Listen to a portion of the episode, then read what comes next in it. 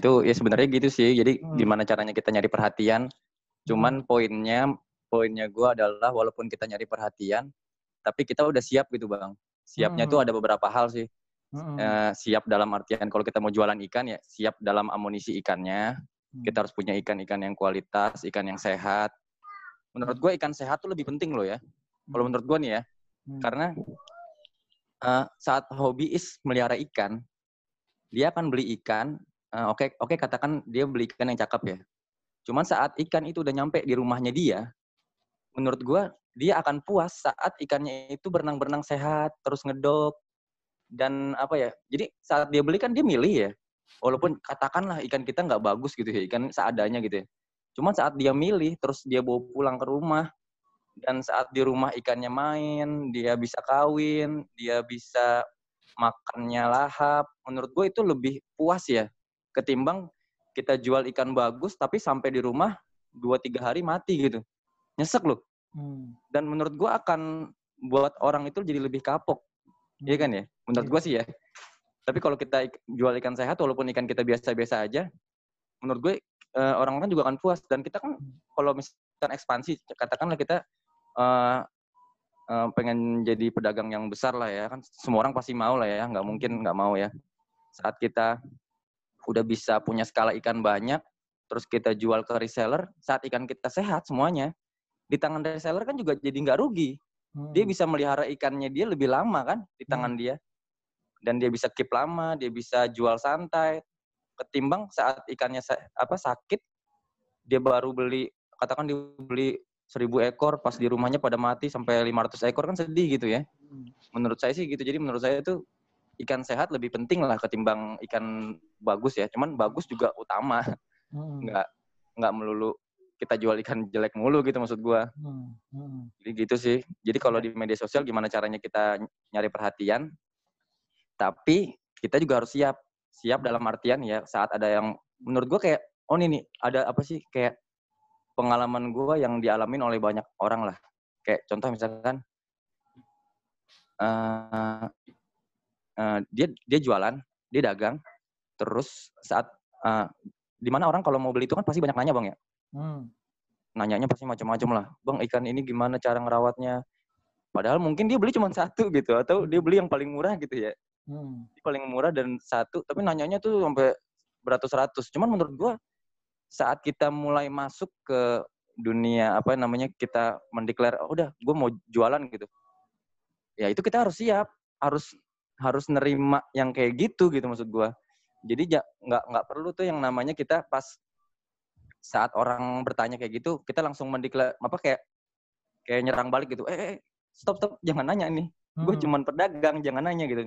Menurut hmm. gue nggak bisa kayak gitu menurut gue yang namanya orang beli beli bahan gitu ya kan pasti ditanya kan bang ini bahannya bagus apa enggak? Bahannya yeah. gampang dicuci apa enggak? Kayak gitu sih. Jadi hmm. jadi dua dua poin itu sih Hmm. Uh, pertama kita nyari perhatian, yang kedua kita harus siap saat orang-orang udah memperhatikan kita gitu. Hmm. Gitu sih. Nah, kalau di media sosial, Bang.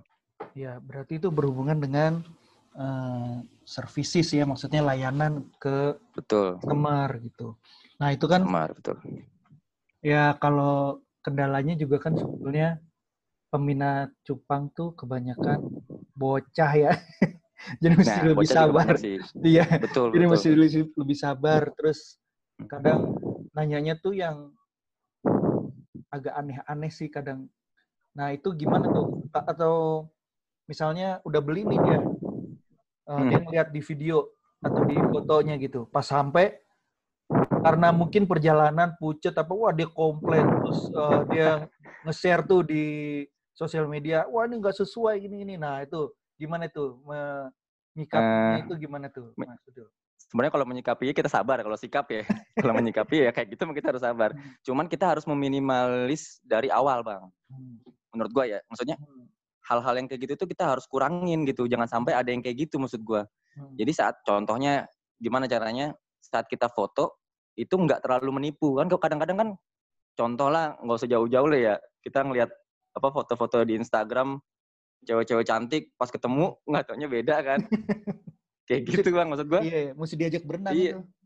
nah maksud gue gitu jadi jadi jangan inilah maksud gue yang normal-normal aja kayak moto di bawah uh, terik matahari terus ada di belakangnya backgroundnya jangan terlalu membuat ikan itu terlalu apa ya uh, dan maksud gue pakai kamera pun jangan jangan kamera editing gitu jangan terlalu diedit gitu. Hmm. jadi apa adanya aja. Jadi saat ikannya nyampe justru kalau bisa pas nyampe dia lebih suka gitu. Oh, ikannya bang. Pas pas ketemu langsung ketimbang lu foto lu foto malah jelek buluk gitu kan. Hmm. maksud gue gitu. Cuman ya kita tetap ngasih unjuk ikan yang bagus.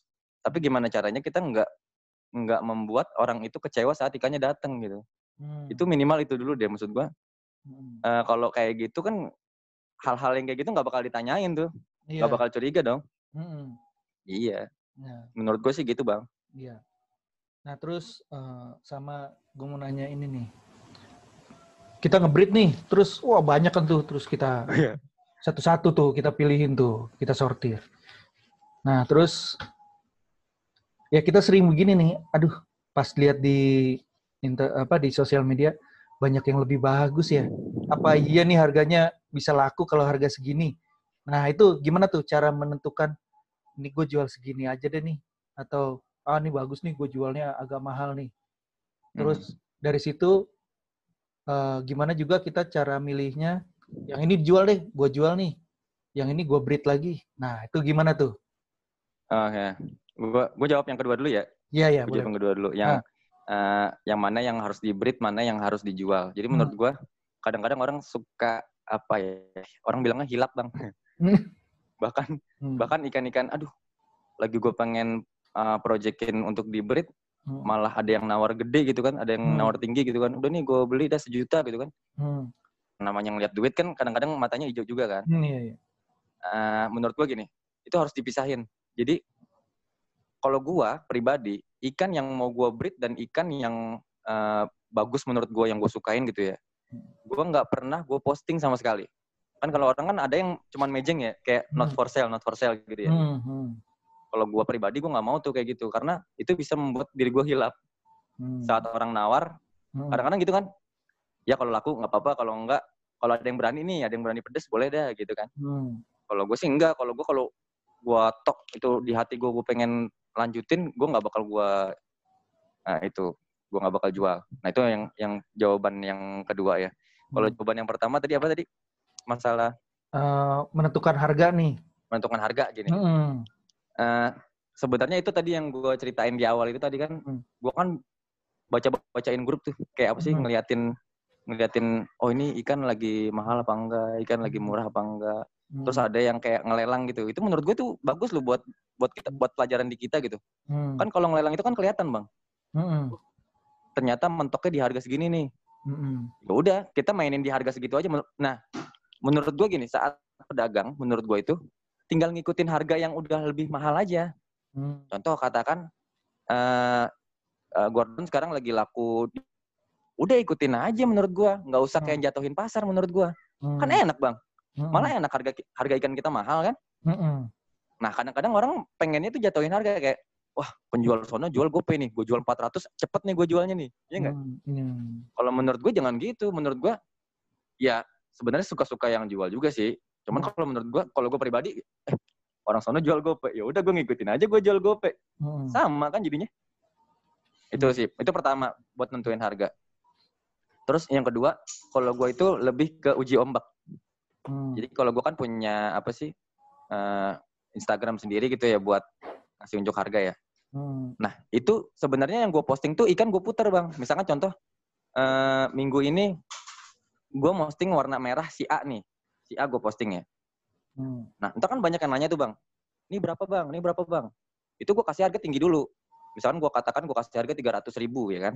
Hmm. Si A nih, ini ikannya si A ya kita namain A ntar dua minggu tiga minggu kemudian gue posting lagi kan itu hmm. kalau itu nggak laku hmm. katakan tiga ratus ribu nggak laku nih hmm. nah uh, dua minggu tiga minggu kemudian gue hargain di bawah itu dua setengah hmm. gue katakan gitu kan ntar pas dua setengah katakan laku nih oh dua setengah laku ya udah ikan yang mirip-mirip seperti itu warnanya gue patokin harganya dua setengah hmm, itu itu kalau hmm. itu kalau cara apa kalau cara keledai lah ya hmm. gue kita buta buta ikan nih, kita buta hmm. ikan. Kita nggak tahu ikan itu bagus apa enggak. Hmm. Itu kayak gitu. Cuman kalau emang pengen tahu kan banyak tuh yang ngasih teori macam-macam lah kayak uh, pelajarin aja buku manual book ikan bagus hmm. menurut SNI sama IBC kan orang-orang kayak gitu hmm. gitu ya. Hmm. Sebenarnya kalau kata gue bisa bekerja sih. Hal itu bisa bekerja, bisa juga enggak. Hmm. Karena ada juga pemain-pemain baru yang cuma ngelihat warnanya kereng aja, Bang. Hmm. Kayak kayak penghobi-penghobi yang duitnya banyak itu dia nggak ngelihat ikan itu formnya bagus apa enggak, ya, ya. apa uh, dasinya lurus apa enggak, terus simetris hmm. apa enggak gitu. Enggak, dia nggak hmm. ngelihat. Hmm. Justru dia ngelihat ikannya kereng, warnanya mencolok mata, hmm. udah dibeli. Dia misalkan uh, contoh katakan sekarang lagi rame ini kan yang gordon itu kan. Hmm. Katakan ada gordon, warnanya kereng banget. Hmm. Terus ada sultan lah orang kaya gitu kan suka ikan cupang ditawarin ini berapa harganya 2 juta terus memang uh, ibarat kata pasaran nggak jauh-jauh beda gitu kan hmm. dan harga kualitas bagus kan dia kan pasti berpikir ah kualitas keren nih keren kan kalau menurut IBC menurut apa mungkin dia jelek bang hmm. oh misalkan dasinya keriting hmm. atau formnya nggak jadi gitu kan hmm. tapi dia bisa berani berani bayar mahal terus kenapa yeah. enggak gitu hmm. kenapa enggak dibayar mahal karena hmm. dia dia suka sama ikan itu gitu kan iya gitu jadi uh, teori yang orang bilang suruh belajar IBC bagus menurut gua hmm. dia lebih memahami ikan bagus seperti apa ikan jelek seperti apa hmm. cuman uh, kalau kita sebagai pedagang uh, mungkin lebih masuk akal saat cara-cara yang seperti itu ya yang kayak yeah. lihat pasaran lihat pasaran terus hmm. uh, oh ikan yang lagi tren ikan seperti ini hmm. terus kalau ada yang ini udah uji ombak aja gitu hmm. dan menurut gue jangan pernah kalau menurut gue ya kalau kita misalkan buka toko gitu buka toko atau buka akun Instagram jangan pernah kita mengeluarkan harga termurah dulu